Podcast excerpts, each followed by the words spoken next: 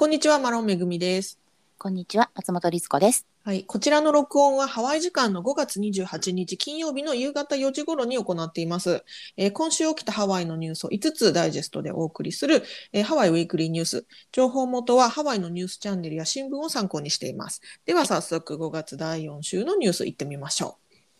まず1つ目。えー日本への渡航中止勧告、ハワイへの影響は？ということなんですが、こちらね、あの、ねえ今週月曜日にですね、CDC、えーアメリカ疾病予防管理センターと、えー米米国防省がアメリカから日本への渡航を中止するよう呼びかける、いわゆる、えー渡航中止勧告というものを発令したんですよね。これはあのハワイに限らずアメリカ全土ということなんですが、で、これまでアメリカでは、えー旅行先指定として日本レベル3、えーレベル3はですね、渡航を再検討する国という、このカテゴリーに指定していたんですが、うんさらに厳しいレベル4、えー渡航中止に引き上げたということで、これを受けてハワイにも影響があるのか、またはないのかについて様々な議論を呼んでいるということでニュースが伝えてます。はい。これ、まず、うん、ね、ちょっとショッキングな、そうなんですよね。まあ、あの言葉で言っちゃうと渡航禁止行かないでねだからってことなので、うんもちろんその不要不急のね、あのう何かを止めるものではないっていうふうにはなってますが、そうなんですよね。やっぱりね。そう、ちょっとね、あの、渡航中止勧告って何なのっていうことなんですけど、うえっ、と、例えばその渡航を絶対にしちゃいけないというものではなくて、だからはい拘束力はないと。うん、だから、あの、本当に行きたい人がいれば行けるし、それに対しての罰則とかそういったものも特にない。うんけれども、飛行機の便数が減るとか、そういった影響は出るかもしれないというふうには言われてるんですよね。はい。はい。で、えっとですね、ニュース、えーで伝えてるところによりますと、さた確かにね、影響があるって言ってる人もいればないって言ってる人もいるっていうような感じで、うん意見が分かれてるんですが、えーそもそもですね、ハワイに来る旅行者のうち、海外からの渡航者は日本人が最も多かった。日本人というか、日本からの渡航者が最も多くてですね、はいあのパンデミック以前2019年には150万人以上が年間150万人以上がハワイを訪れていて、えー約22億ドルの支出を、えーハワイでしていたと。うんですからこの大きな市場がいつ回復するか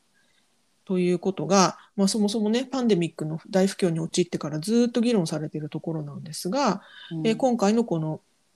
渡航中止勧告が出たことでさらにそこがねいつ回復するかの不透明性が高まってしまったという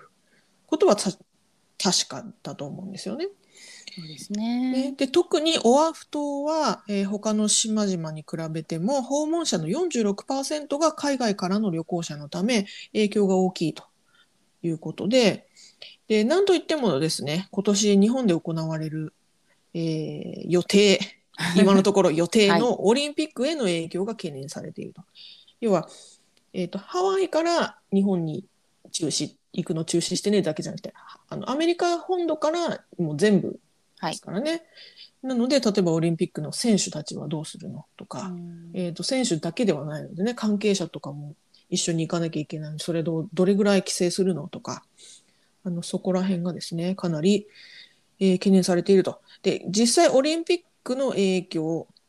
に関してハワイの関係性みたいなところなんですが、はい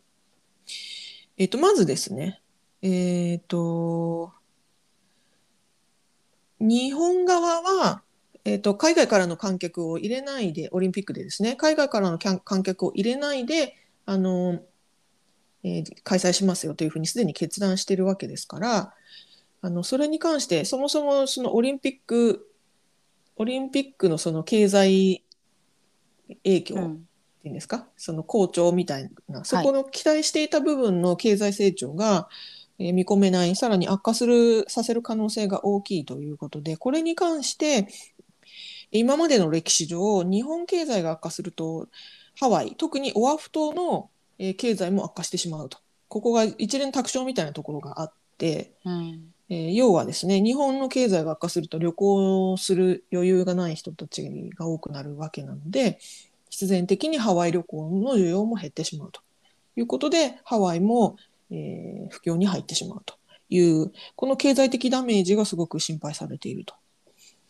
うん。いうのがまず1個。はい。でもう一つオリンピックのに関してのハワイへの影響なんですがハワイ州と観光局ハワイ州観光局は、えーオリンピックでサーフィンの競技会が行われることに対してさまざまなプロモーションを計画していたと。はい。ただしその期待が大きく外れてしまったと。あのうん大会自体は行われるんですが、ただそのねそ。このこうそこまでの盛り上がりが期待できない今、うん大会は行われるもののそこに要はそのササーフィン競技会が行われることでハワイのプロモーションも同時にしてっていうことを考えてたんだけどそこまであまりきその影響が期待できなくなってしまったということですね。そうなんです。これは、そうですね。あの私ちょっと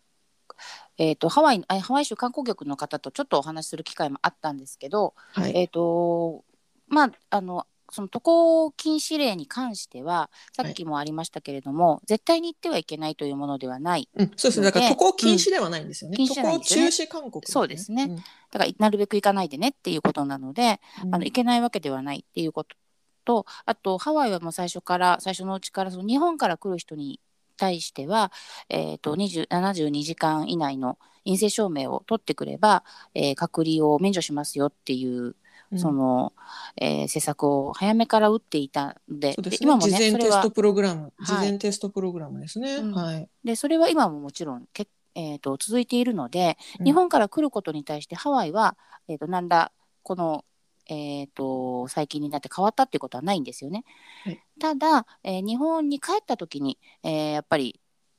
14日間の隔離があるということと、でうん。プラスやっぱり今この状況になってしまったので今まで以上に水際対策があるということがあるので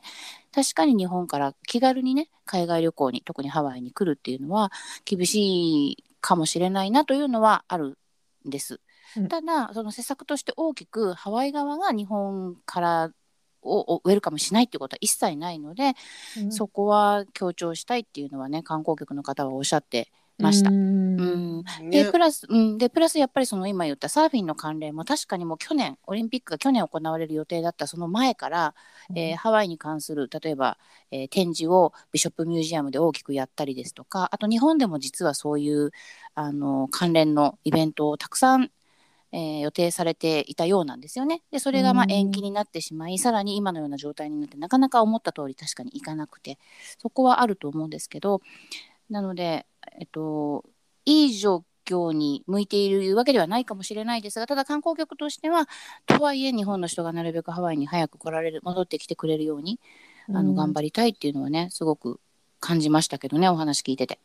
うん本当ですね。うーんちなみにですけれども、えっ、とですね、ニュースで伝えてるところによると、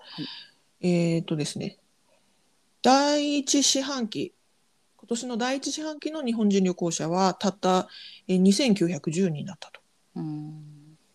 ですから、その先ほど律子さんが言ったみたいに、ツーリズムバブルといって、えっ、と、事前テストプログラムとかね、ハワイ側は日本人旅行者をウェルカムで受け入れてるけれども、うん。実際問題、日本帰国時の、はい。えー自主隔離とかそういった規制が結構厳しいため、うん。なかなか実際にね、旅行にハワイに来ることが叶わない人が多いうん状況なので、はい。あのこの状況は、その、えっ、と、なんていうんですか、今回、その、アメリカ CDC と米国防省が発表した、えー渡航中止勧告はあまり関係ないと。そうなんです。うん。もともとなので。そう、もともとですからね、はい。もともと厳しい状況でしたようんっていうふうに言っている方もいると。うんいうことですそうね。ううん。んまあ、本当にいろんな考え方があると思いますけど、うん。私がなんとなく体感値私がの周りの人たちはいやこれ自体厳しいけどあのそれによって大きくハワイ側が変わることはないはずだから、うん。逆に本当に日本の人も、まあ、もちろんねあのワクチンの問題とかいろんなことがあるんですけれども、うん。まあとにかく戻ってきてほしいよねっていう感じうんうのん。トーンで話してる方が多いですけどね。うん、そうですね。まあね、あのニュースでは、あの、やはりね、ポイントはオリンピックがどうなるかと、あと日本が感染をどこまで食い止められるか、それにかかっているんじゃないかというふうにコメントしてましたけれどもね。うんうん。まあ、ちょっとね、こちら、えー状況どう変わるかまた変化があり次第お伝えしたいと思いはいます。中止したいと思います。は。はいい、では次2つ目のニュース参ります。はいえーオアフ島はティア4に移行か検討中だということで、うん。はいえー現在オアフ島では都市再開レベルがティア3という段階第3段階にあるんですけれども、はいこれよりさらに規制が緩くなるティア4第4段階に移行するべく準備中だということで、えーニュースが伝えております。うん。えーホノルル市長ブランジャルディ市長がですね今週火曜日すで、に屋外でのマスク着用義務を解除したんですよねつまり屋外ではマスクをつけなくても良いですよという新ルールを発表したばかりうん。でさらに現在そのティア4に移行する、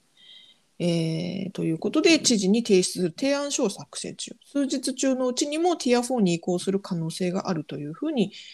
えーアナウンスしましたただし少なくとも6月2日まではティア3にとどまる見込みだということだそうです。ね。うん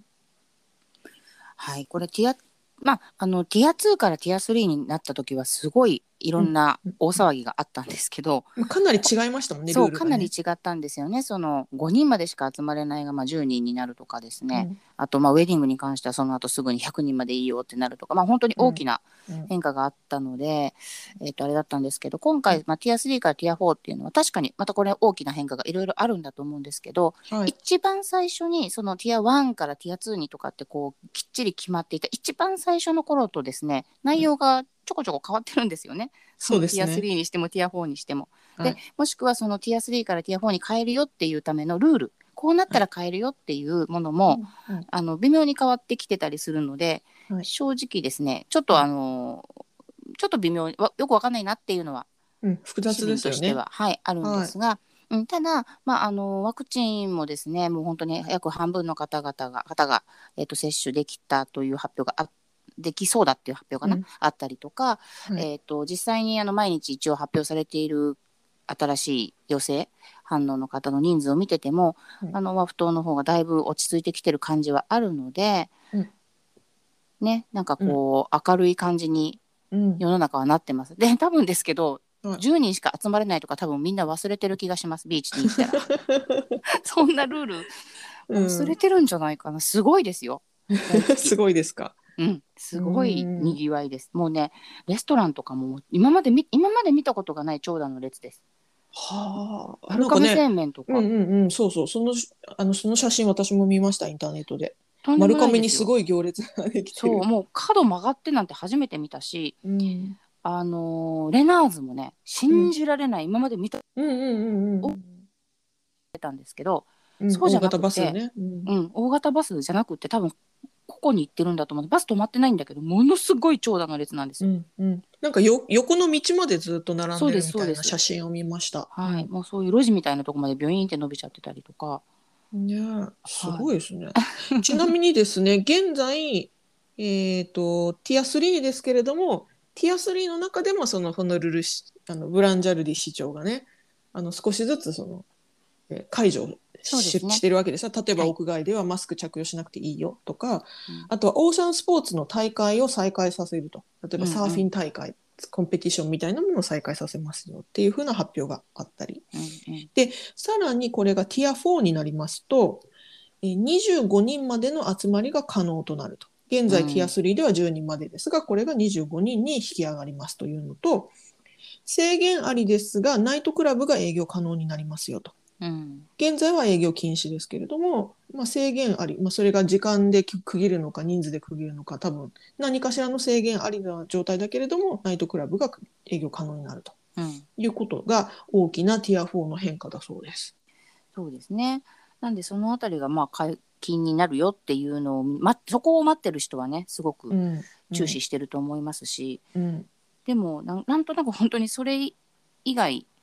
ぼやーんって緩くなっちゃってきてるのがね実感ですね。うんうんうんうんなるほどね。うん、だって卒業式なんかも今年は結構やってるとこありますからねもちろんその制限はしてますけどうん去年は完全にみんなもうリモートとかドライブスルーとかだったですけどうん今年は随分あのマシマシャニって変ですけど、うん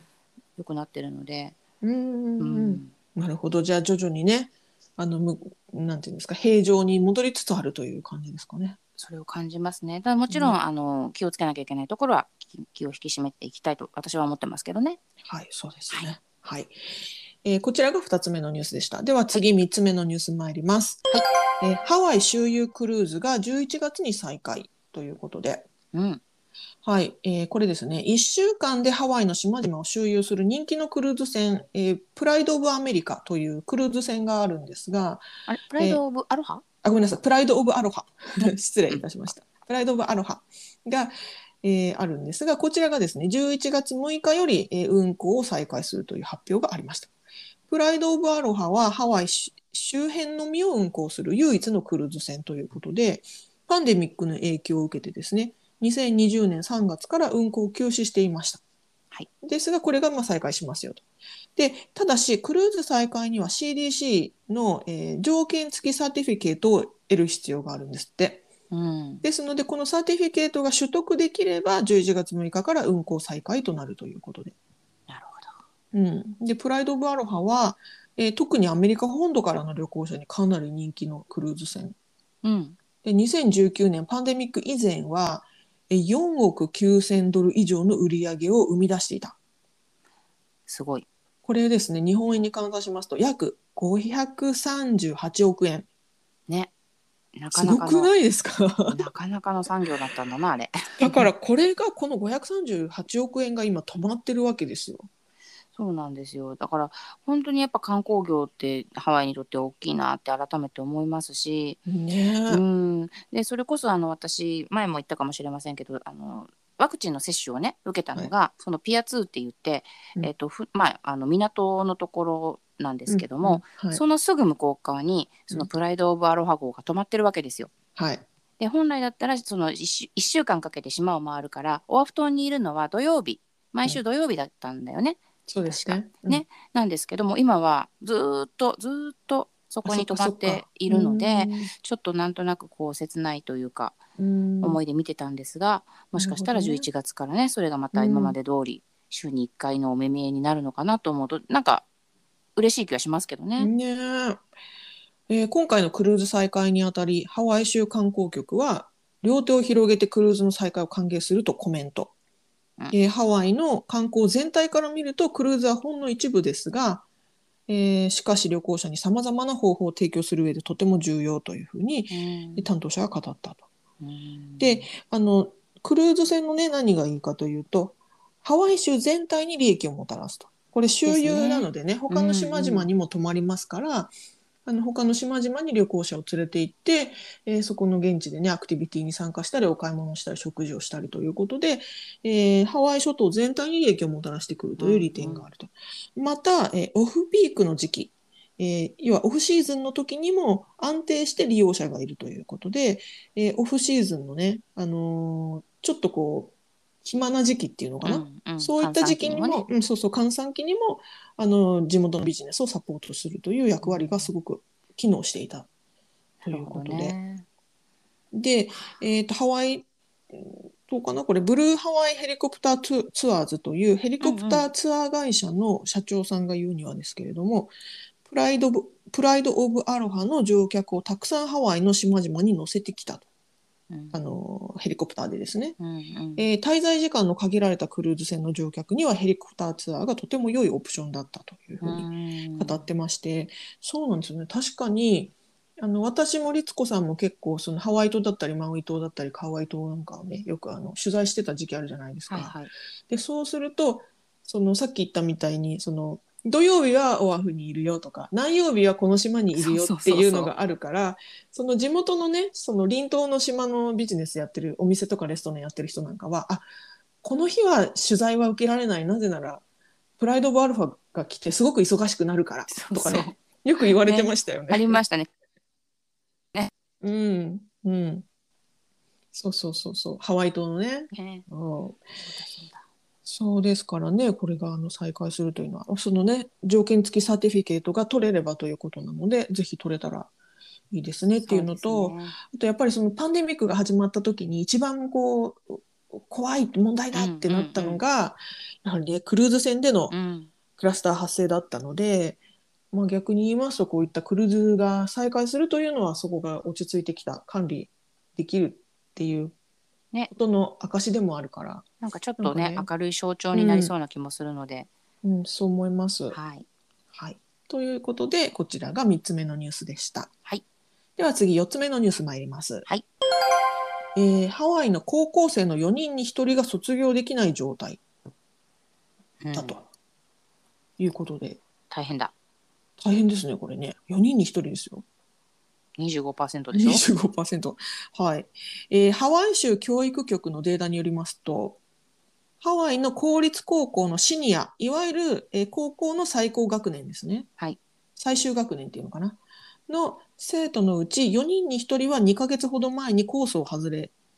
えー今年卒業できない危機に面していると。まあ、コースを外れっていうのはコースが何かコースがあるっていうことじゃなくて、要は足を踏み外してるみたいなことですね。軌道を外してしまったっていうね、踏み外しちゃったぞっていう言い方なんでしょうね。そういうことですね。で、最終的な結果は6月になるんですが、現在、教育者たちはつまずいてしまった生徒が予定通り卒業できるよう最善を尽くしていると。